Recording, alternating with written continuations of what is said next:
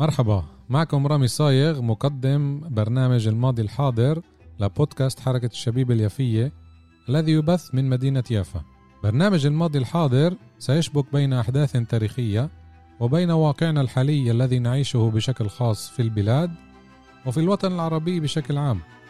سأستضيف من خلال البرنامج شخصيات يافوية وفلسطينية للبحث في هذه الأحداث.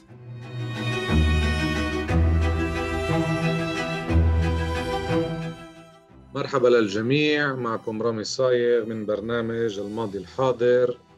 برنامجي عبر بودكاست حركة الشبيبة اليافية الذي يبث من مدينة يافا. برنامج يتحدث عن الماضي والحاضر عن مواضيع متعددة. واليوم معي أستاذي وحبيبي أستاذ أحمد زعب من كفر مصر من منطقة مرج بن عامر إذا بنفع نقول.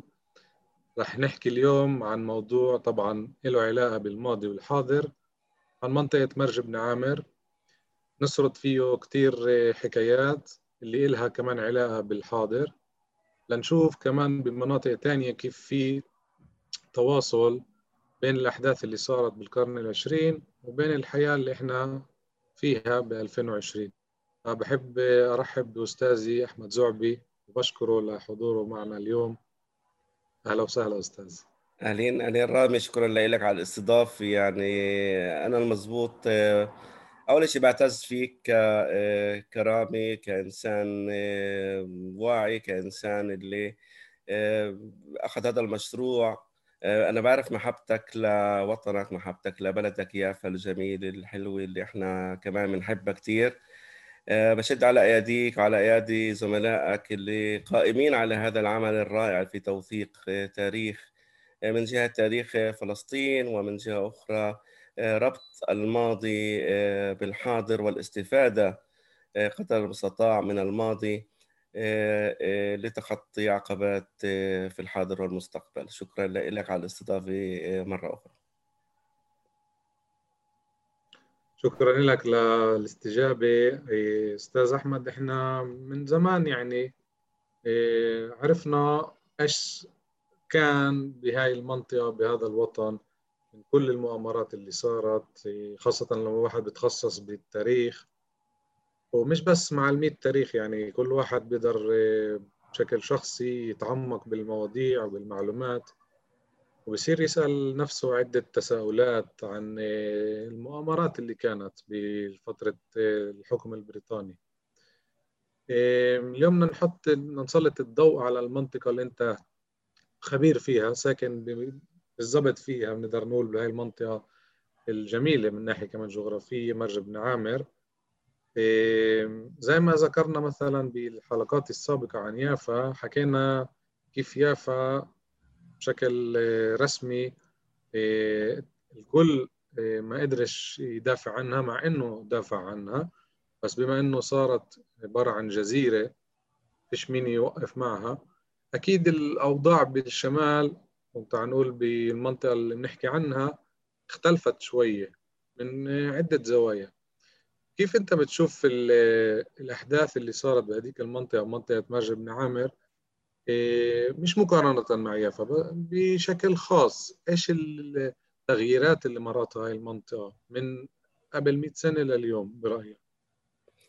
أولا أولا بدي أعقب أنا على الفكرة تبعتك إيه، أنا لا أجد اختلاف عمليا بالتعاطي مع المناطق المختلفة في فلسطين يعني العقلية الصهيونية التي تقف وراء إيه، الاستيلاء على الأرض هي نفس العقلية التي عملت في شمال فلسطين في وسط فلسطين وفي منطقة يافا. آه، هي هي عقلية هي عقلية آه، استعمار هي عقلية آه، احتلال هي عقلية رأسمالية بكل معنى الكلمة. رأسمالية التي اتخذت الدين وكأنه غطاء لكل لإعطاء الشرعية لإعطاء الأحقية لها في الاستيلاء على هذه الأرض. ولكن يعني نحن نستطيع أن أن أن نجزم بأن المسلمات التي آه، سمعناها أو الرواية الصهيونية التي أوجدت مسلمات معينة بالنسبة للصراع حول الأرض في فلسطين آه، هي مسلمات فارغة هي مسلمات آه، أكثر دعائية أوجدتها الحركة الصهيونية من أجل تغيير الوعي من أجل صبغ رواية في الوعي الفلسطيني وكأنه الفلسطينيين هم الذين تخلوا عن أرضهم والذين باعوا أرضهم. وأن الحركة الصهيونية جاءت من أجل إنقاذ هذه الأرض وإلى ما هنالك من قصص و ومن دعايات أكاذيب نعم دعايات كاذبة مفرغة جاءوا بها إلى هذا إلى هذا الوطن. ما حدث في يافا حدث كذلك في مرج بن عامر. يعني الاستيلاء على أراضي يافا البدء بالمناطق الموجودة جنوب يافا. يعني أول يافا الحركة الصهيونية أول ما بلشت تستولي استولت على جنوب يافا على منطقة ما يعرف بنسة سيونا زخر نسة سيونا و ريشون. ريشبت سيون هاي المنطقة. وبعدين انتقلت إلى إلى إلى شمال وعملت بما يسمى بالطوق حول يافا لاستيلائها ومقاومة يافا كان مقاومة في يافا وكان مقاومة في مرج بن عامر. لنبدأ بمرج بن عامر. سألتني عن المئة سنة الأخيرة في مرج بن عامر. نحن لا نستطيع أن نتحدث عن مرج بن عامر دون أن نتحدث عن ماذا حدث في زمن الدولة العثمانية وما هي المعطيات الموجودة لدينا بالنسبة للدولة العثمانية. ودورها عمليا في تحقيق مآرب ومصالح الصهيونيين في في البلاد. يعني نقول كالتالي انه إنه أطماع أطماع اليهود في مرج بن عامر هي نسبيا تعود ل 100 سنة.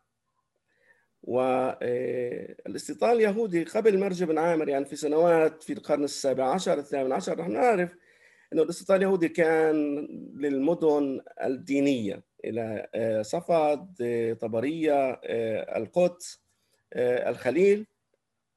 ولكن بعد المؤتمر الصهيوني الأول في سنة 1897 نجد بأن في تغيير بوجهة النظر الصهيونية حول الهجرة وامتلاك الأراضي في فلسطين. فنجد أن هرتزل يذكر مرج بن عامر في كراسه الدولة اليهودية. في الكراس الدولة اليهودية يذكر مرج بن عامر يذكر حيفا. وكيف أنه رغب في أن تكون حيفا هي عاصمة الدولة أو المركز الاقتصادي السياسي للدولة اليهودية العتيدة. بحيث إنه مرج بن عامر بسبب بسبب صفاته المناخية وصفاته الزراعية و أطلق على مرج بن عامر سلة الغذاء الفلسطينية أو رغيف الخبز الفلسطيني بسبب جودة هذه الأراضي للزراعة وخاصة زراعة الحبوب وكمان أصناف أخرى من المزروعات. إذا هيرتزل أراد أن أن يسيطر على مرج بن عامر ويربط يربط مرج بن عامر بحيفا بحيث تكون حيفا هي مركز مركز الكيان الصهيوني الجديد أو ما يعرف بالدولة اليهودية العتيدة كما كما سميت. للاستيلاء للاست... نعم للاستيلاء على. نعم تفضل في ذكر لمشروع سكة الحديد هلا ذكرتني فيه؟ نعم. إنه استغلوا نعم. الصهاينة الخط الحديد سكة الحديد لمصالحهم الاقتصادية. مضبوط طبعا هذا كان أحد الأسباب بالتفكير لماذا هرتزل أراد مرج بن عامر بسبب سكة حديد الحجاز التي كانت تمر من مرج بن عامر إلى الفولة أو العفولة اليوم إلى درعا في في سوريا ومن هناك كانت تأخذ اتجاهين اتجاه نحو دمشق واتجاه نحو نحو الجزيرة العربية أو نحو المدينة المنورة ومكة. فسكة الحديد هي كانت أحد المحفزات للحركة الصهيونية للاستيلاء على على مرج بن عامر. ومرة أخرى هذا يثبت ما قلناه سابقا بأن التوجه هنا هو توجه اقتصاد اقتصادي استعمار اقتصادي. يعني المصالح الاقتصادية الطاغية على الفكر الصهيوني في هذه الفترة. يعني نحن نريد مرج بن عامر لخصوبته نريده لأنه يربط يربط شرق شرق فلسطين. نحكي إحنا إحنا عمليا عن عن مشروع الاستيطان على شكل حرف الان باللغة الإنجليزية. ونشوف ما هو ما هي مكانة عمليا مرج بن عامر في هذا في هذا المشروع.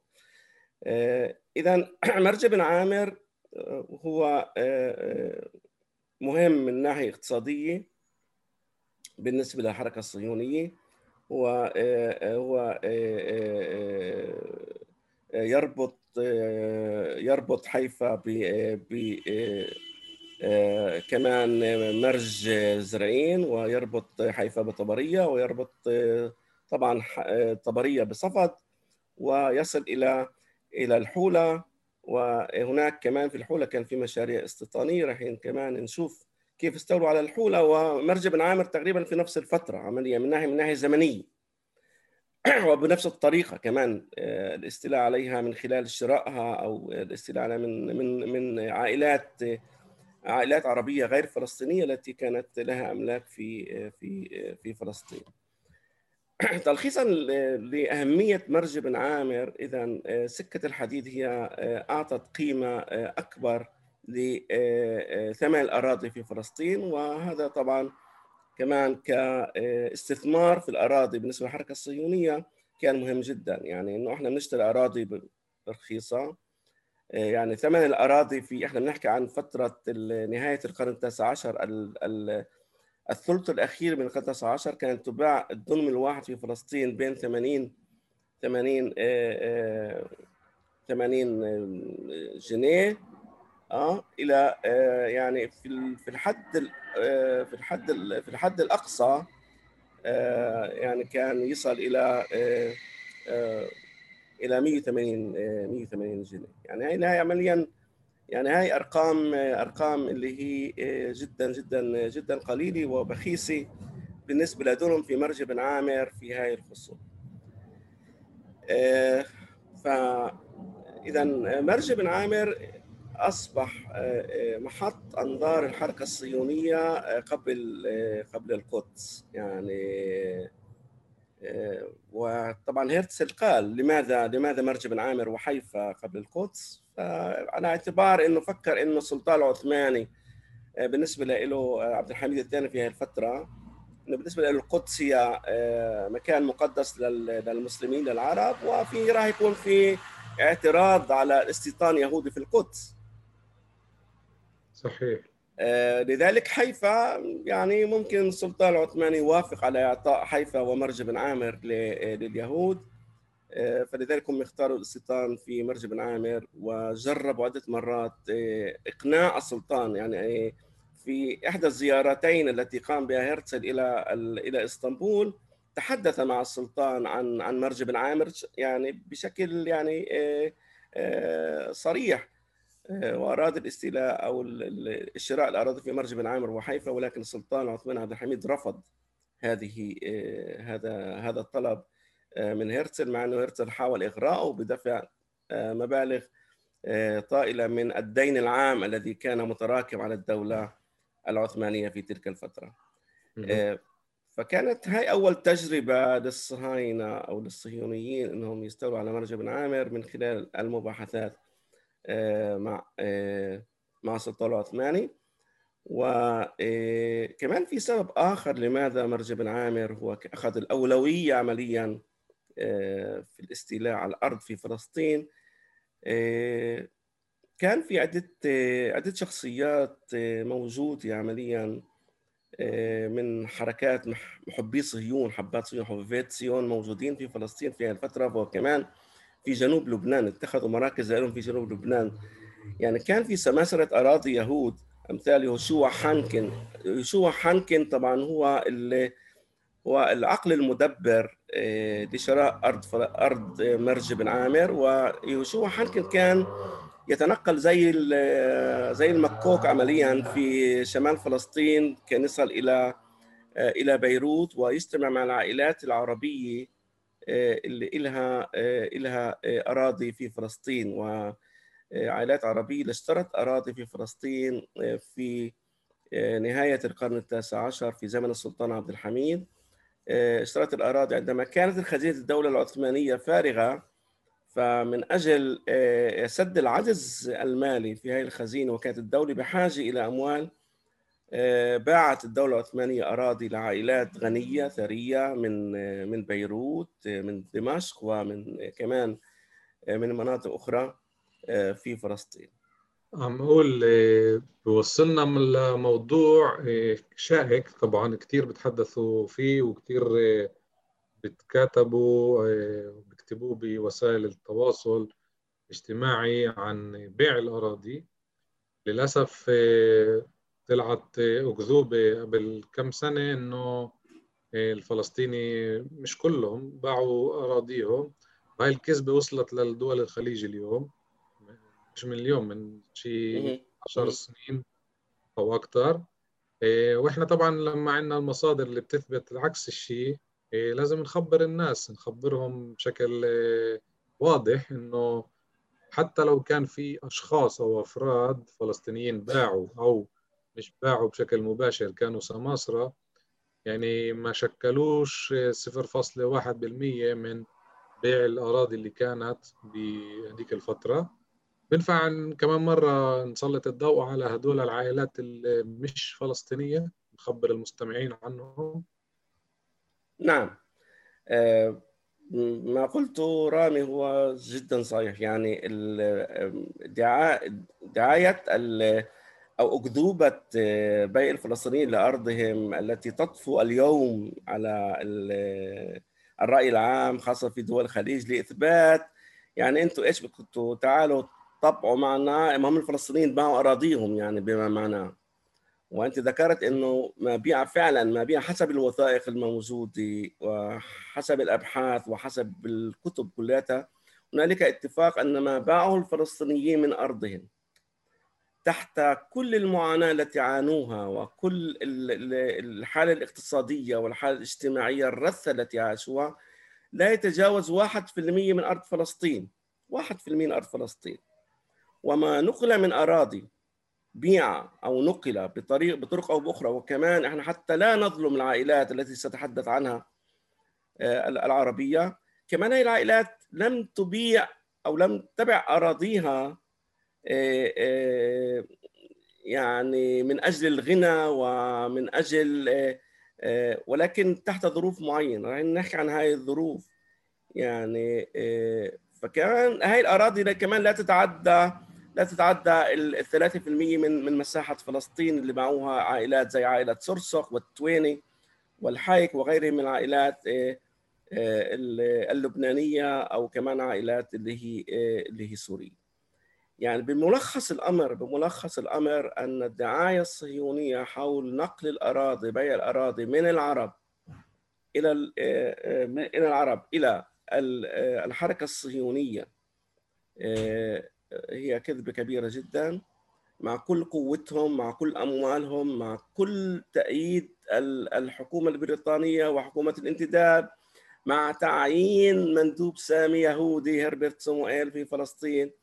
مع كل الموظفين اللي كانوا يعملوا في في سجلات الطابو في سجلات الأراضي في سجلات في كل السجلات الحكومية في في إدارة الانتداب البريطاني كان يهود مع كل هذه الجوقة الكبيرة لم يستطيعوا الحصول على أرض فلسطين. وأرض فلسطين لم تباع أرض فلسطين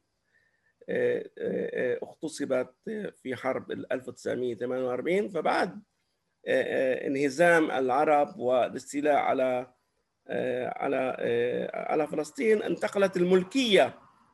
طبعا هنا يجب أن نشير إلى أنواع الأراضي اللي كانت طبعا ما هو ما هو توزيع الأراضي هي أنواع الأراضي الخمسه التي كانت موجودة في فلسطين في زمن العثمانيين.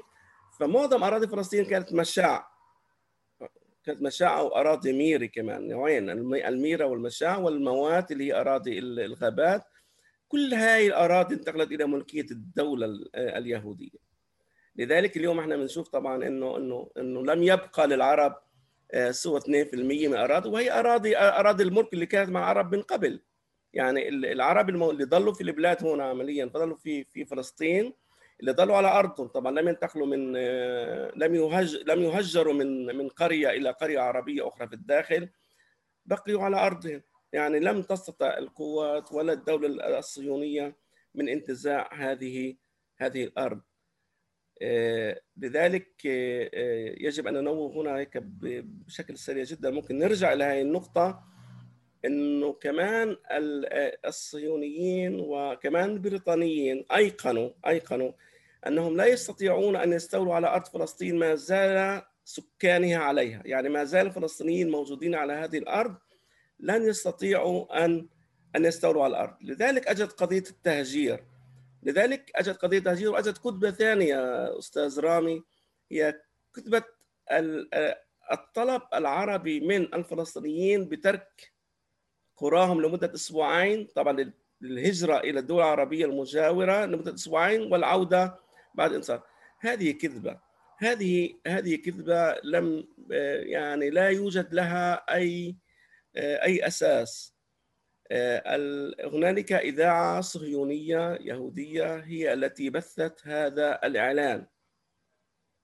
وليس ولا طبعا ولا دولة عربية ولا إذاعة عربية بثت مثل هذا الإعلان أخرجوا من أراضيكم لمدة أسبوعين وإنما آه، هنالك آه، كاتب إيرلندي اللي آه، بحث في هذا الموضوع ووجد إنه هذه كانت دعاية صهيونية. الصهاينة هم الذين بثوا هذا هذا هذا الإعلان في وسائل الإعلام المسموعة وكمان المكتوبة وطلبوا باسم الدول العربية كأنه عمليا بين قوسين أن يخرجوا من أراضيهم لمدة أسبوعين. وهكذا خرج الفلسطينيون وهكذا آه، استولى الصهاينة آه، على آه، أرض على الأرض.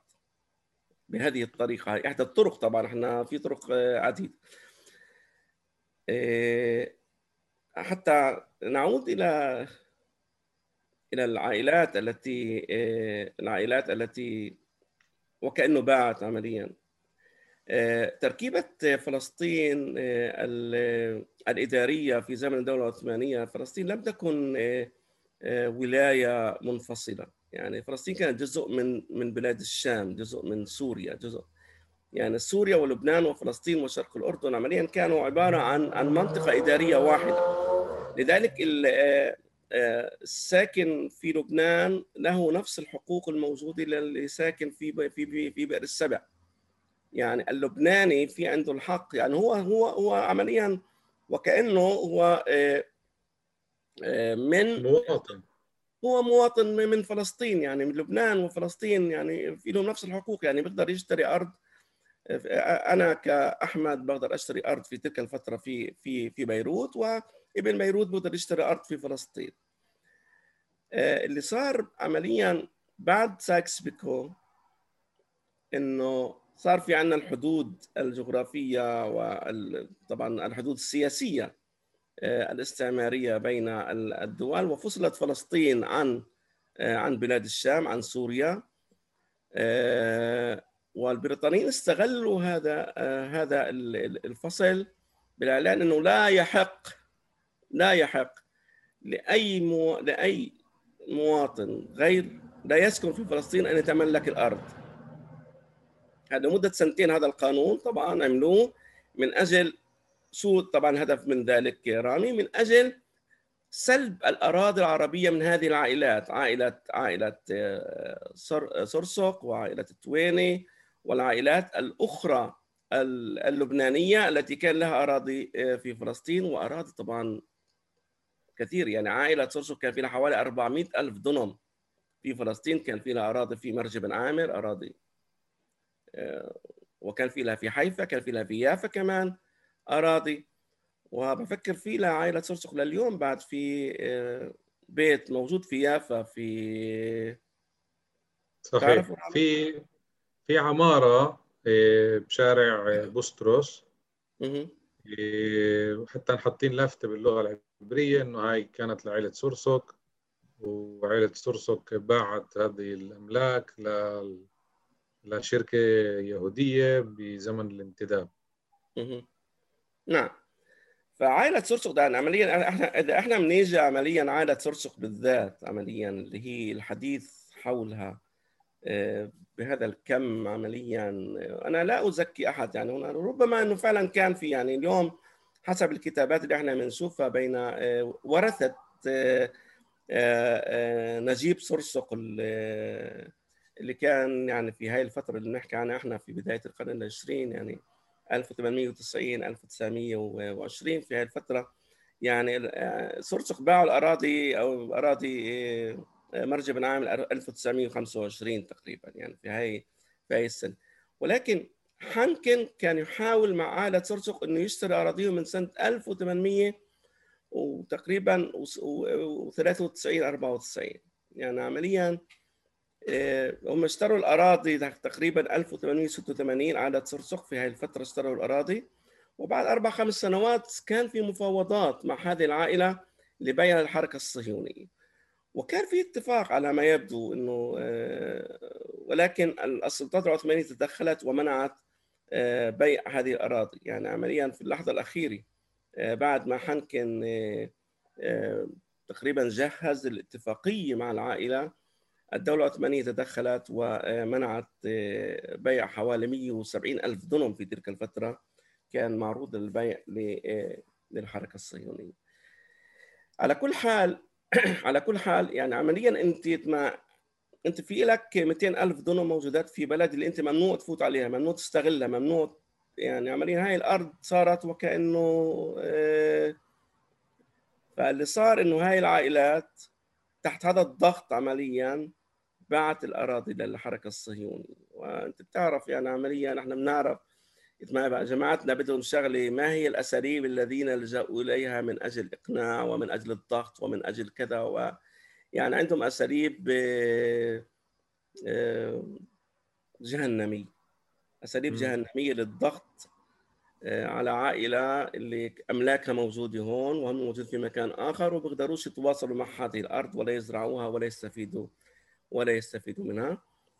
فتحت هذا الضغط طبعا اضطرت هاي العائلات أن تبيع أراضيها. عمليا آه، يعني استغلال إنه مش بس فرضوا عمليا البيع وإنما فرضوا عليهم البيع بشروط آه، بشروط حنكن القديم يعني حنكن عندما كان يحاور آه، عائلة سرسق للبيع أراد أن يبيع عمليا بسعر بسعر رخيص.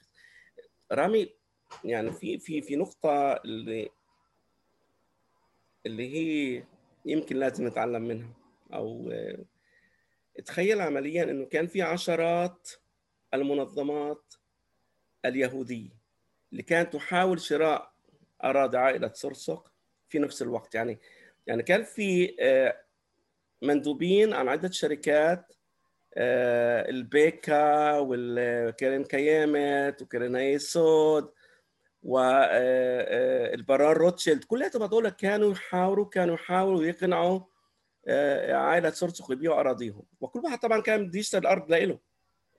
ويعني يعني وكأنه كان في كان في تنافس بين هاي الشركات على شراء الأراضي في هاي المنطقة في هاي المنطقة بالذات. ف يعني أنا في كل فلسطين يعني منذ آه، بداية الاستيطان آه، في القرن التاسع عشر وحتى سقوط فلسطين في معركة ألف في النكبة 1948 نحن آه، نعرف بس في عنا مؤسسة فلسطينية واحدة اللي حاولت إنقاذ بيع الأراضي من من اليهود. يعني تشتري أراضي صندوق القومي؟ الصندوق القومي. هو الوحيد عمليا. أنا ما ما ما, ما شفتش شيء ثاني يعني. غير الصندوق القومي اللي أسسته اللجنة العربية العليا. طبعا ما كان في عندنا ولا شيء ونجحت. الصندوق القومي نجح في في منع بيع أراضي في منطقة في منطقة الطيره والطيبة وكمان في على الحدود مع الأردن في في منطقة الفطيحة طبعا على في منطقة طبرية. هاي الأراضي منعت آه، بيعها آه، آه، لليهود. فتخيل لو كان في عندنا أربع خمس شركات زي البيكا وزي هيمنوتا وزي هاي الشركات اللي كانت تشتري أراضي كان ممكن ينقذ طبعا كمان أراضي أراضي أخرى. ممكن اليوم كمان في الواقع اللي بصير في في الضفة الغربية كيف تنتقل اراضي كمان للمستوطنين المستوطنين هناك وإذا بنحكي عن الماضي وعن الحاضر وماذا تعلمنا وماذا لن نتعلم كمان في الواقع الذي يحدث اليوم في الحيز الفلسطيني في الضفه الغربية وقطاع غزه الضفه الغربية خلينا نقول آه لا يختلف كثيرا عن ما حدث في فلسطين قبل 48 يعني نفس تقريبا نفس الطرق بيستعملوها المستوطنين نفس الوسائل. التمدد بقعة الزيت وما هنا إلى هنالك عمليا من التسميات اللي بيحاولوا يسموها للانتشار تبعهم الوتد ونقطة نقطة الزيت الذي عمليا هيك كانوا يشتروا أراضي ياخذوا مثلا نقطة معينة يحطوا فيها مثلا يشتروا هون 10 دونمات أو يشتروا 10 دونمات ويحطوا وتد وكانوا طبعا هون بدهم يستقروا ويبلشوا يتوسعوا كمان. فهي أساليبهم كانت بأساليب غير أساليب استولوا على الأرض في في فلسطين في زمن في زمن الانتداب البريطاني واليوم كمان في زمن السلطة الفلسطينية. للأسف الشديد هذا ما يحدث. يعني كمان في مقاربات كثيرة عمليا في في بيع الأراضي ونقل الأراضي. يعني كمان موضوع موضوع تقسيم فلسطين والضفة الغربية إلى ثلاث مناطق اي بي سي كمان كمان 1940 كمان في كان كان في قانون بريطانيا اصدرت قانون اللي قسمت فلسطين لثلاث مناطق من ناحية بيع الأراضي وأين يسمح لليهود شراء الأراضي وأين يمنع. كمان على نفس المبدأ. فهي كمان مقاربات كلياتها موجودة. وهذا بدل على إنه التاريخ للأسف الشديد لم نتعلم من التاريخ كثيرا. يعني يعيد نفسه. التاريخ يعود نفسه ونحن موجودون في نفس في نفس القوقعة في نفس الذهنية أو على الأقل نجد كلياتنا عمليا. نحن نظلم نظلم كثير ناس اللي هم واعيين ولكن القيادات القيادات الفلسطينية لم تتعلم من التاريخ ولم تتمكن من إيجاد آليات آليات مناسبة للحفاظ على ما تبقى من أقل من 22% من مساحة فلسطين التاريخية. عمليا ما فيش عندنا 22% فيش عندنا 17% فيش عندنا 12% فيش عندنا 9% اللي هن عمليا أرض فلسطينية من ال 100% لفلسطين التاريخيه اليوم بعدها مع الفلسطينيين. يعني كمان 22% بنحكي عنهم إحنا هذول مش موجودات في الموجودات بالكيس. رامي اسمح يعني إحنا يمكن تداخلنا في في المواضيع المتعلقة في بعضها البعض. ولكن أنا بدي أرجع لموضوع مرج بن عامر اللي زي ما تفضلت هو من أجمل مناطق فلسطين وهو من أغنى مناطق فلسطين ترابه يعني يعني ترابه هو هو الذهب الأخضر هو الذهب الأخضر في في فلسطين. وسهل فلسطين طبعا هاي إنه يعني الدعاية الصهيونية كمان من المسلمات وكأنه البلد البلد كانت فارغة. يعني أجينا عليها كانت فارغة. هاي الكذبة عمليا كمان اللي هم بروجوا لها. طبعا مرج بن عامر كان دائما دائما كان يزرع وكان ينتج وكان ينبت وكان مليء بالحياة. مليء بالحياة مليء بالقرى مليء بالفلاحين اللي كانوا يشتغلوا يحرثوا يزرعوا ينتجوا ويصدروا ويبيعوا. مرج مرج مرج بن عامر ليس بالصدفة إنه سمي كما سمي عمليا برغيف الخبز الفلسطيني. لأنه فعلا كان هو يعني معظم معظم الاحتياجات احتياجات البقوليات من من قمح من عدس من شعير من غير ذلك من البقوليات كانت تنتج في مرج بن عامر وكانت تزرع في مرج بن عامر وتوزع إلى باقي إلى باقي إلى باقي فلسطين. فعدد القرى اللي كان موجود في مرج بن عامر هو عدد عدد كبير عدد كبير اللي لم يتبقى منه عمليا يعني إذا أنت اللي بيسافر على مرج بن عامر فبيجي من ما يعرف بشارع بشارع 65 65 اللي طبعا العفولي العفولي 65 العفولي الطبريه آه. عمليا شارع 65 بقسم في منطقة اللجون. منطقة اللجون بعد من اللجون عمليا للفولي أو للعفولي وكمان لدبوري وبعد دبوري في هناك. عمليا 65 بقسم مرج بن عامر إلى قسمين. والعفولي عمليا وقرى كمان صندلة وقرى مقيبلة وكفردان وكفر راي عمليا والسيلي سيل الحارثية عمليا. كل هذه القرى اليوم السيل الحارثية عمليا في قضاء جنين في الضفة. هي كمان جزء من من مرج بن عامر. وفي كمان سموا في في الضفة في السلطة سموا كمان مجمع لقرى سموها مجمع قرى مرج بن عامر. يعني التسمية يعني مرج بن عامر ما زال في الذاكرة في الذاكرة الفلسطينية موجود. عميقا عميقا عميقا. وما زالت قرى عربية موجودة في مرج بن عامر ولكن في الجزء الشرقي من مرج بن عامر. يعني قلب مرج بن عامر قلب مرج بن عامر اللي كان في 22 قرية في قلب المرج عمليا كلياتها قبل ال 48 عمليا انمحت وأزيلت زي مثلا قرية قرى زي تل الشمام كفر الفر جباتا جيدا. جيدا كانت قرية كبيرة حوالي 377 نسمة في سنوات الثلاثينات كمان هجر أهلها ومعظم أهل جيدا اليوم طبعا موجودين خارج. يعني كان في عندنا تهجير قسري طبعا هذا طبعا أحد نتائج بيع الأراضي في في هاي الفترة. يعني عندما باعت عائلة صرصق أراضيها في مرج بن عامر تشرد عشرات الآلاف من الفلسطينيين.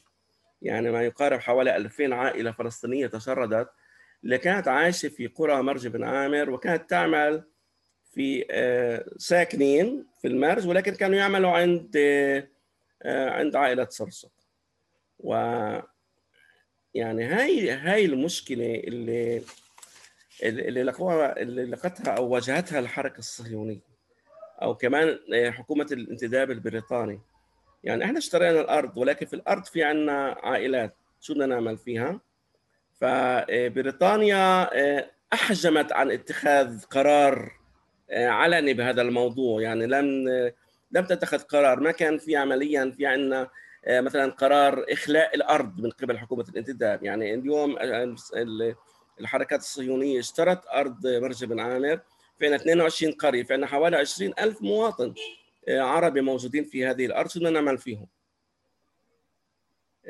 فالحركة الصهيونية هي اللي وضعت خطط للتهجير القسري بالقوة تهجير العائلات العربية من هذه القرى بالقوة وقسم كبير جدا منهم نقلوهم بشاحنات من مرج بن عامر إلى الحدود حدود فلسطين يعني الحدود مع الأردن أو الحدود مع مع سوريا. وكانت هذا أول تهجير عمليا في تاريخ فلسطين. أول تهجير من قبل اليهود للفلسطينيين من مرج بن عامر بلشوا بلشوا من مرج بن عامر. فنقلوا سكان 22 قرية إما نقلوهم إلى إلى خارج فلسطين وقسم آخر كمان هاجر إلى المدن القريبة إلى جنين مثلا أو إلى منطقة نابلس ومناطق ومناطق أخرى. ولكن حتى نتحدث عن عن خلفيات بيع الأراضي بكميات هائله جدا. كما حدث كمان في منطقة الحولي عمليا عندما بيع في منطقة الحولي كمان حوالي 130 ألف دونم. وكمان هجر هناك من من قبائل عربية كانت موجودة في منطقة الحولي. كمان هجروا بشكل قسري. عن أراضي. وكمان في في منطقة في منطقة سهل الحوارث. سهل الحوارث في منطقة اللي ما يعرف بعينك حيفر اليوم عمليا. في الحوارث هناك كمان عائلة لبنانية باعت للأسف باعت أراضيها حوالي 135 ألف دونم في هذه المنطقة. وكمان هجر مئات الفلسطينيين من من هذه المنطقة. بشكل أو بآخر عمليا مرج ابن عامر المأساة الفلسطينية بلشت من مرج ابن عامر. المأساة الفلسطينية بلشت من مرج ابن عامر وحسب رأيي كملت كمان. يعني أنا بدي أحكي لك عن قرية صغيرة زي كفر مصر مثلا. كفر مصر اللي أنا عايش فيها بلد صغيرة. اللي المسطح تبعها اليوم حوالي أقل من من 300 دنم مسطح القرية عدد سكانها حوالي طبعا ما يزيد على 3000 الموجودين فيها عمليا موجودين عايشين في القرية 2500 في عندك حوالي 1000 مواطن من قرية كفر مصر عايشين خارج القرية لأنه شباب اللي ما قدروش يلاقوا قطعة أرض يعمروا فيها. بسنوات الثلاثينات 4000 دنم من أراضي كفر مصر بيعت إلى أحد السماسرة العرب الفلسطينيين اللي هاي الأراضي هو نقلها إلى إلى الوكالة اليهودية وباعها إلى الشركات صهيونية مختلفة. يعني عمليا بيع الأراضي بيع الأراضي لم يؤثر بس في لحظته وإنما يؤثر على الأجيال الأجيال المتلاحقة. فأحد المأساة المأساة المستمرة هي هي مأساة شبابنا اليوم كمان اللي فيش وين يسكنوا فيش وين يقيموا بيت يقيموا عائلة. فبأجروا في القرى المجاورة أو في العفولة أو في الناصرة. وأنت بتعرف كمان التقييدات في العفولة واللي هي عنصريه بالضبط. يعني كمان هناك غير مرحب فيهم. والعفولة هي أرض عربية الفولة. اللي في سنة 1910 هي كانت أول أول بيع للسرسق عملية 1910 سرسق باعوا للفولة اللي مساحتها حوالي 15000 دونم باعوها إلى إلى الوكالة اليهودية. فالفولة هي أرض عربية طبعا مش بس اللي باعوا سرسق كمان أراضي اللي بعدين كمان استولوا عليها بعد تهجير البلدة الفولي اللي كانت كانت عربية وبها ما زال في في العفولة اليوم بعد في عندنا المقابر المقابر الإسلامية إذا لم يبقى فيها غير المقابر يعني من من بقايا من بقايا فلسطين التاريخية أو العرب الفلسطينيين سكة الحديد بعدها موجودة في وسط المدينة بعد قسم منها موجود حافظوا عليه. طبعا اليوم سكة الحديد اللي جددوها عمليا طبعا في مكان آخر يعني بعيد عدة مئات الأمتار عن الموقع التاريخي لمحطة العفولي اللي كانت موجودة في وسط البلد في العفولي في زمان الانتداب البريطاني أو في زمان في زمان العثمانيين لأنه اشتغلت سكة حديد الحجاز تقريبا اشتغلت 1900 و إذا ما أنا غلطان 1908 ممكن يعني يعني كانت وبلش الشغل في 1905 فكرة 1908 انتهى العمل فيها وبلشت تشتغل في هاي السنوات أو قسم منها على الأقل. ف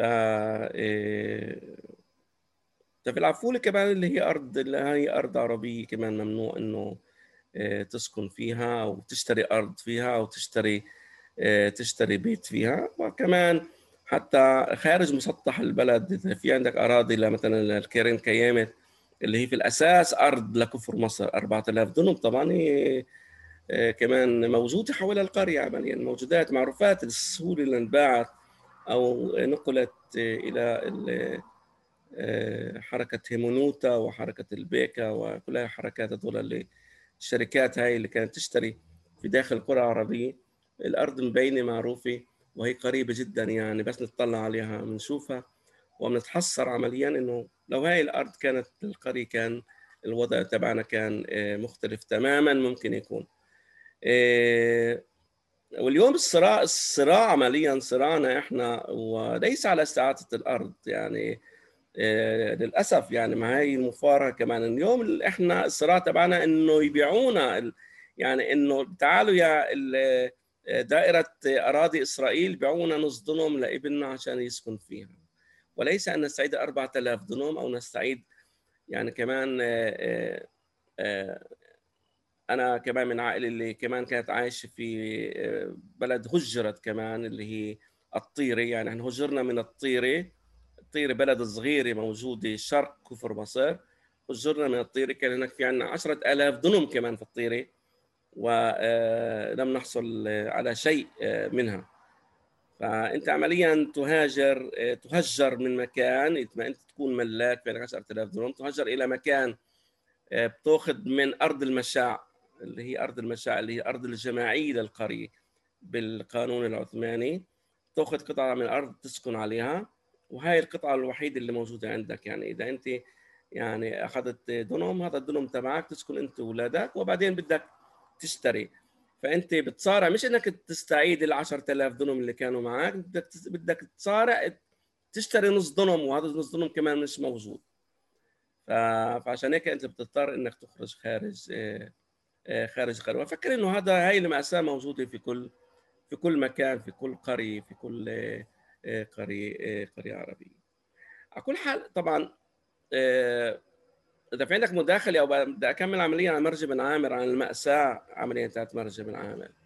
هو بدنا نحكي عن الحاضر أنت بديت فيه القصد الواقع عند العرب السكان اللي تبقوا بمرج بن عامر. إيش أوضاعهم؟ العامة سياسية اقتصادية. في كثير من المستمعين طبعا من خارج الوطن بيعرفوش الأحداث اللي صارت بعد ال 49 اللي هو القرار اللي ملك الإسرائيليين الأراضي. هاي بس كان في شرط إنه إذا أنت تهجرت أو تركت بالنسبة لهم لدولة عدو بس أنت لم تحكينا عن حادث مع معك نفس مع عائلتك يعني. ما تركتوش لدولة عدو بس كيف ضلوا؟ ما ضلوش ال 10000 دنم مع عائلتكم. نعم هي هي هي القضية عمليا. إذا أنت بالقانون بالقانون العثماني قانون الأراضي العثمانية إذا كان في عندك أنت أرض و مشكلة تسجيل أراضي في الدولة العثمانيه كانت مشكلة كبيرة جدا. فالفلاحين الفلسطينيين عمليا معظمهم ما فيش معهم كشونات أو فيش معهم طبعا وثائق تثبت إن هم أصحاب الأرض. يعني كانوا يتملكوا الأرض من خلال العمل فيها من خلال زراعتها من خلال والعثمانيين كان في عندهم تسهيلات بالنسبة لتملك الأرض كل مواطن أو كل فلاح بيزرع الأرض بحرثها لمدة 10 سنوات فهو يتملك الأرض. ف بال 53 عمليا صار في تسوية عمليا بين عائلتي وبين ال وبين دائرة دائرة أراضي إسرائيل. فتم التعويض عمليا أو اقترحوا تعويض بعدة دنومات قليلة.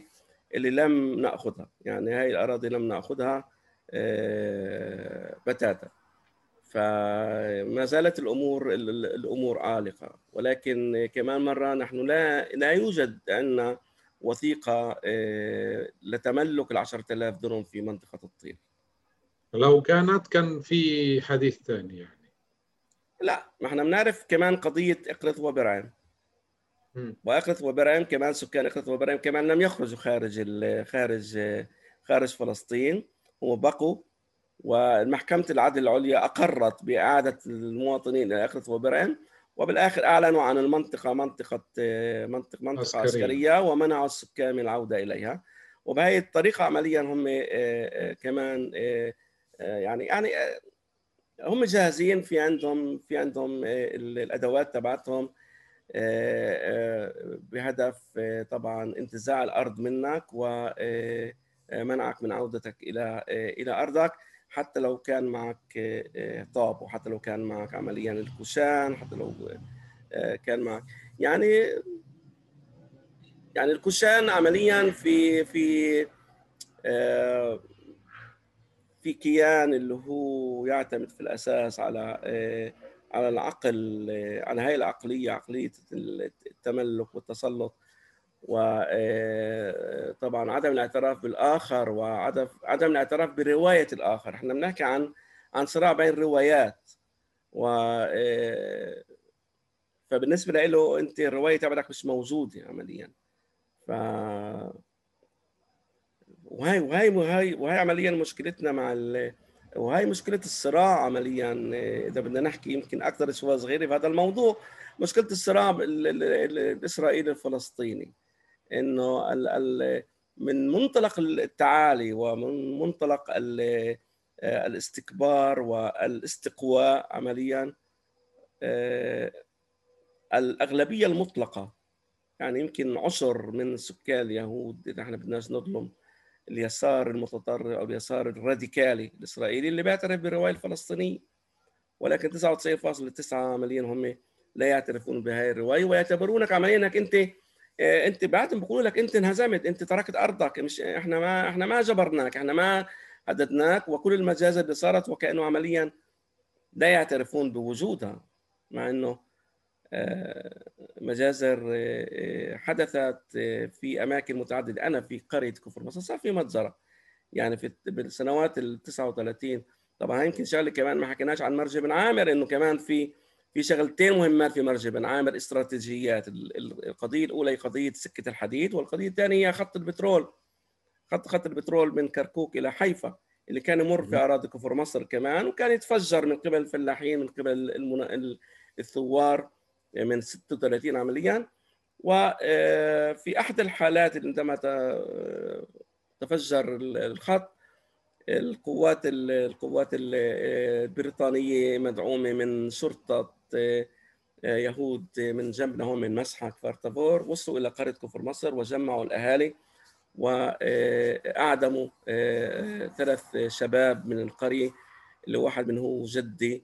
جدي آه، توفيق آه، توفيق آه، توفيق العبيد توفيق عبيد محمد مصطفى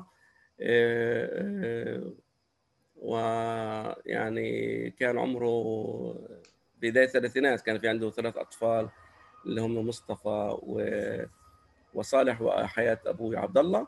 عبد الله كان عمره ثلاث سنوات عمليا. ف يعني هاي كمان يعني كمان في كمان كمان اثنين استشهدوا في هاي في هاي في هاي المجزرة اللي هم كمان عبد الله حسوني ومحمد الحجي محمد الحجي زوبي. كمان شباب اللي قتلوا بدم بارد. يعني عمليا لم تثبت إدانتهم بأنهم اللي قاموا بالتفجير بس لأنه عمليا آه، وصلوا إلى القرية وكان في آثار آه، للثوار آه، مروا من مو احتمال إنه كانوا هم أو غيرهم ولكن لم لم يقدموا إلى محاكمة لم تحاكمهم لما كانش في عندنا إثباتات تثبت وتجزم إنهم اللي قاموا في العمل فجمعوا السكان بالقرب من المسجد في صف واخرجوا ثلاث شبان وأعدموهم. فهاي المجازر كلياتهم طبعا مع في زمان انتداب ولكن مين اللي قام فيها؟ طبعا معروفين يعني ويعني أنا متذكر إنه آه، آه، الكبار في السن في القرية بيعرفوا مين هم الشرطة اللي كانوا من كفار طابور اللي كانوا موجودين في القرية وهم اللي قاموا بعملية الإعدام. يعني مش الشرطة يعني مش البريطانيين اللي قاموا في الإعدام مش إنجليز اللي قاموا في الإعدام وإنما اللي هي شرطة آه، شرطة إسرائيلية يهودية. فهي كمان نقطة إنه أنت أنت قمت بمجازر، أنت قتلت، أنت هجرت، أنت استوليت على أرض وأنت مش معترف إنك أنت إنك أنت عملت قمت بهذا العمل، أنت بالنسبة لك أنت رجعت على أرض أجدادك. وإحنا بنعرف إنك إنك عدت من أجل السيطرة على أرض، أنت عدت الهدف الأساسي تبعك هو هدف اقتصادي، لا هدف ديني ولا هدف قومي، إنما هدف اقتصادي. وأنت لبست الهدف القومي والهدف الديني على الهدف الاقتصادي. و آه، هذا هذا لذلك الصراع هو هو بين روايات في الأساس بين روايات والروايات طبعا كل رواية آه، تعتمد أو تتعلق بخلفية تاريخية آه، معينة وهي الخلفية التاريخية لا يمكن لأحد أن ينتزعها منك. يعني لا يمكن أن أن أن ينتزع احدا الرواية الفلسطينية لا يمكن أن ينتزع احدا ما حدث في مرج بن عامر في كل قرى مرج بن عامر في القرى الداخلية في قلب المرج التي هجر هجر سكانها بسنوات الثلاثينات. ولا كمان القرى الموجودة في غرب مرج بن عامر اللي محيت نهائيا من اللجون جنوبا إلى منطقة عين توت في الشمال وكمان قرى قرى أخرى اللي هي قرى تل الشمام وزي ما حكينا وفي عندنا كمان المنسى والحارثية. فكل هاي في كل هاي القرى اللي كانت موجودة في غرب مرج بن عامر مش موجود اليوم. وقسم منها طبعا بعد النكبة أو خلال النكبة. يعني ما يميز عمليا ما يميز تصرفات المستوطنين اليهود في منطقة مرج بن عامر إنه كانوا سريعين في اتخاذ القرار. يعني بالحرب 48 بعد معركة اللجون اللي كانت لجون اللجون كانت معركة كثير يعني حاسمة وكانت هي من آخر المعارك في مرج بن عامر. وآخر قرية تقريبا احتلت في مرج بن عامر في نهاية أيار 1948 سقطت قرى كثيرة اللي هي قرى قرى المنسي اللي هي قرية المنسي تعود إلى عرب التركمان اللي كانوا من السكان الأصليين في في مرج بن عامر. فبعد احتلالها مباشرة في نفس اليوم كانوا كانوا يحتلوا القرية وينسفوها.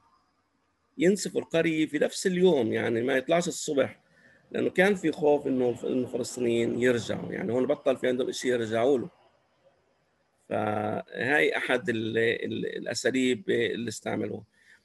أنا حكيت إنه ما بقي عمليا في مرج بن عامر هي القرى في شرق مرج بن عامر. عمليا حكيت أنا عن القرى الموجودة في السلطة الفلسطينية اليوم فقوعة و كمان في عندنا قرية عين السهلة بتأسف السيل الحارثية واليمون وكل هاي القرى الموجودة في منطقة جنين. كمان جنين هي جزء من مرج بن عامر كمان جنين هي جزء هي كانت طبعا مع إنه في سهل جنين ولكن سهل جنين هو جزء من سهل من مرج بن عامر وكمان في عندنا قرية زرعين كمان زرعين اللي هي موجودة كمان على طرف مرج بن عامر وهي تعتبر الحد الفاصل بين مرج بن عامر وسهل بيسان. كمان في 48 هاي القرية كمان دمرت. بقيت عندنا صندلة ومقيبلة في منطقة في جنوب في جنوب شرق برج بن عامر. صندلة ومقيبلة إن قريتين عربيات طبعا ما زالن موجودات. في في صندلة عمليا كمان بيع بعض الأراضي من قرية صندلة إلى عائلة سرسق وهي الأراضي في النهاية كمان تسربت إلى إلى اليهود. ولكن ما يثير طبعا إنه صار في مجزره في في في قرية صندله بسنوات الخمسينات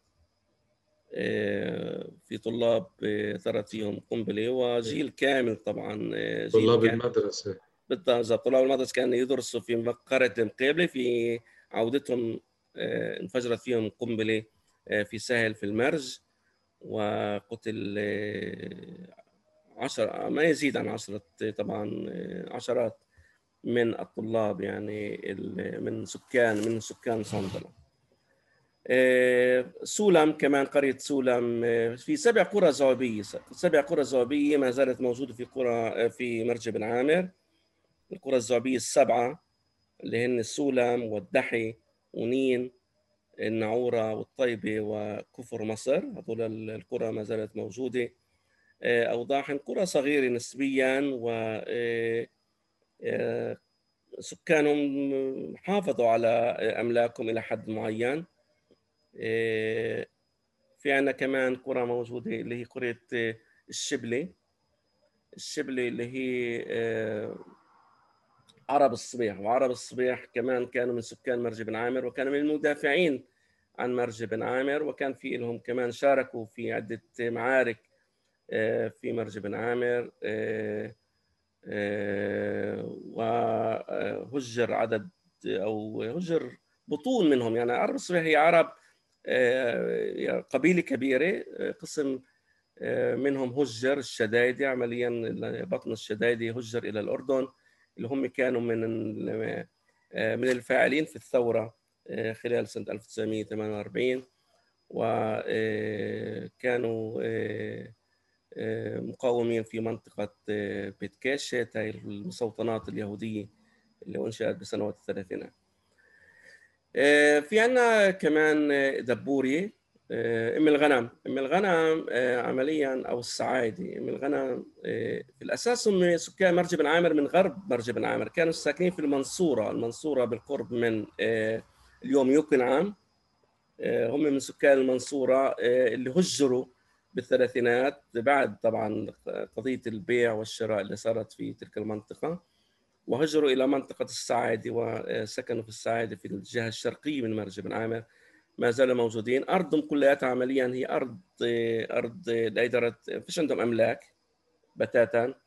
أرضهم هي أرض إدارة دولة إسرائيل. طبعا وكأنه صار في نوع من المقايضة أو نوع من التسوية اتفاقيات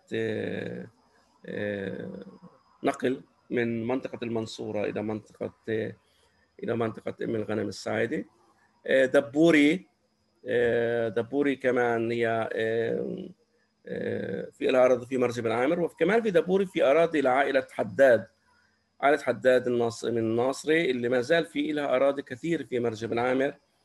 للأسف باعوا قسم من الأراضي مش من فترة طويلة لا باعوا قسم من الأراضي ولكن ما زالوا ما زال في معهم عشرات الآلاف من الدنومات في مرج بن عامر. يعني هاي العائلة الملاكين الأخيرة الملاكين الأخيرين في مرج بن عامر هي عائلة حداد اللي كانت هي وصية عائلة حداد كان وصية على أملاك على أملاك الكنائس في مرج بن عامر واشترت من الكنائس أو ولكن هذه العائلة ما زالت تتملك. خلينا نحكي باختصار ما زالت تتملك في مرج بن عامر أراضي كثيرة في قلب مرج بن عامر يعني في أراضي قريبة من المستوطنات حتى في منطقة العفولي في منطقة دفرات. هاي المناطق اليوم كمان وفي لهم مزارع موجودة زارعين زيتون وزارعين كمان بزرعوا كمان محاصيل شتوية وصيفية في المنطقة. كمان في أراضي في مرج بن عامر لسكان الناصري يافت الناصري. في لهم بعد في المنطقة في منطقة المقابلة من منطقة بلفوريا أو تل العدس هاي المناطق. وكمان المناطق اللي هي موجودة الشرق أو غرب تأسف غرب شارع 60 اللي هو الشارع الواصل بين العفولة وبين الناصري كمان في لهم في لهم أراضي هناك. كمان قرية الزرازير ومنشية زبدة. كمان هاي قرى اللي ما زال في لهم أراضي اليوم موجودة في مرج بن عامر. ولكن كمان مرة يعني ما بقي مرج بن عامر حوالي مليون ودنم ما بقي من مرج بن عامر بأيدي العرب الفلسطينيين هو أقل من 10% يمكن بين 6 ل 7% من أراضي مرج بن عامر هي ما زالت الفلسطينيين والأغلبية المطلقة هي بأيدي بأيدي طبعا إدارة دائرة أراضي إسرائيل أو الكيان كيمن أو الشركات الأخرى اللي هي اشترت هاي الأرض. عمليا. قليل من أراضي مرج بن عامر اللي هي أراضي ملك لل حتى للمستوطنين اليهود. يعني فيش عندهم أراضي ملك.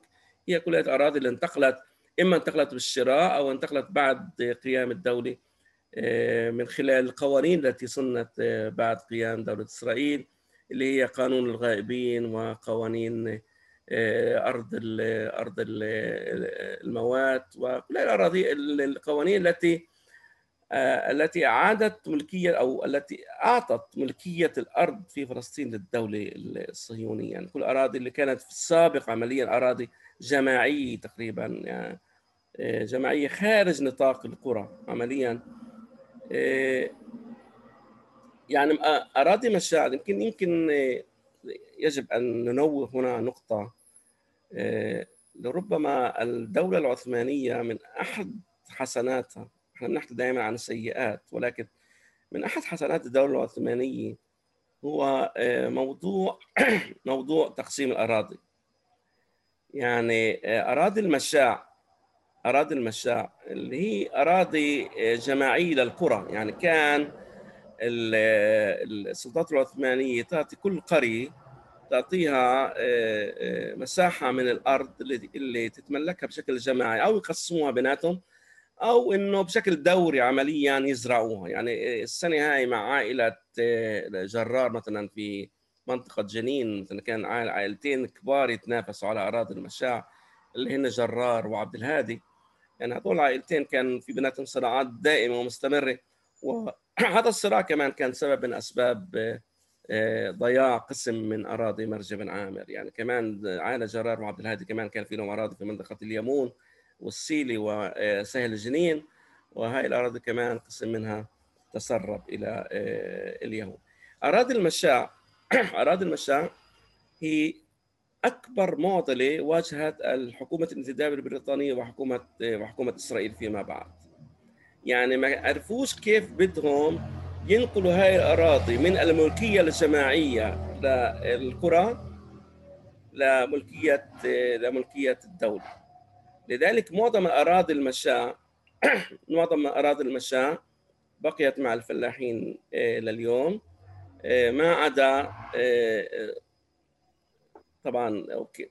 كان في عملية تحايل بعدين بعد بعد 48 بعد الخمسينات التحايل اللي عملته دولة إسرائيل إنه قامت بتسجير تسجير أراضي المشاعر خارج خارج مسطحات القرى العربية. يعني إذا بتطلع أنت اليوم تيجي مثلا على كفر مصر وكمان مناطق كل مرج بن عامر شرق مرج بن عامر كمان دبوري بتشوف إنه في عندك أحراش. أحراش الأحراش كمان ممتدة إلى السهل تقريبا يعني. يعني مش بس بالجبل كمان في السهل في عندك أحراش. طبعا نظام النظام الأحراش مختلف عن نظام عن نظام أرض المشاع يعني الدولة تستطيع أن تضع يدها على الأحراش ولكن لا تستطيع أن تضع يدها على أراضي المشاع المسجلة باسم القرية. هم استولوا على أراضي المشاع من خلال التحريش أو من خلال زرع الأحراش ولكن لم يستطيعوا بأي قانون كان. يعني في زمن الانتداب البريطاني ما قدروش إنه ينتزعوا هاي الأراضي من الفلاحين الفلسطينيين فلجأوا إلى أساليب ملتوية أساليب غير قانونية تتنافى مع حقوق الفلاحين وحقوق الإنسان حتى يعني في فلسطين. آخر سؤال بالنسبة لليوم قديش عدد سكان كل اللي ذكرتهم بمرج بن عامر؟ اللي تابعين تعال نقول داخل داخل الخط الأخضر. اللي داخل الخط داخل الخط الأخضر اليوم عمليا يعني خلينا نقول كالتالي في عندنا في قرى الزعبيه السبعة في عندنا بحدود بحدود 11000 فلسطيني. في عندك مقيبلي صندلة في عندك حوالي 7000 يعني هاي 18000 في عندك الشبلي حوالي 3 ونص. الشبلي الشبلي ام الغنم مع بعض حوالي حوالي 5000 خلينا نقول يعني هاي 16 ونص. في عندك دبوري ودبوري واكسال حوالي 25000 مع بعض. وبضل في عندك الزرازير والقرى الموجودة في المنطقة الغربية كمان إبطن كمان تحسب من مرج ابن عامر. يعني في عندك يعني اليوم بفكر يعني بحدود الآن بين 35 ل 40 ألف فلسطيني ضلوا في في مرج ابن عامر عمليا. قليل. نعم نعم نعم. عدد قليل عدد قليل جدا. يعني إذا نحكي إحنا عن عشرات ومئات القرى اللي كانت موجودة في مرج بن عامر نحكي إحنا عن مليون دنم عمليا موجود في مرج بن عامر. يعني 35 ألف نسمة و في المقابل في عندك العفوري لحالها 60 ألف اليوم. العفوري لحالها 60 ألف نسمة عمليا نعم. وباقي المستوطنات عمليا الموجودة كمان. يعني في عندك حوالي 100 ألف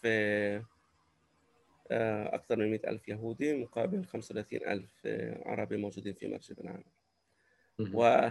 نعم.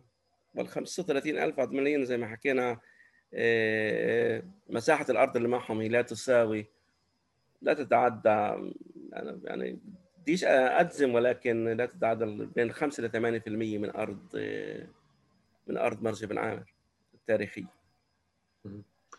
أستاذ أحمد شكرا كثير كثير للمعلومات القيمة. أنا يعني هاي الحلقة الرابعة بس الحلقة الوحيدة اللي ما حكيتش فيها كثير لأنه استمتعت ب آه، الكلام تبعك وبالمعلومات القيمة اللي جبتها لنا للمستمعين. آه، طبعا بكفيش حلقة واحدة بس طبعا بدنا يكون الحلقات هيك إلها نكهة للمرات الجاي.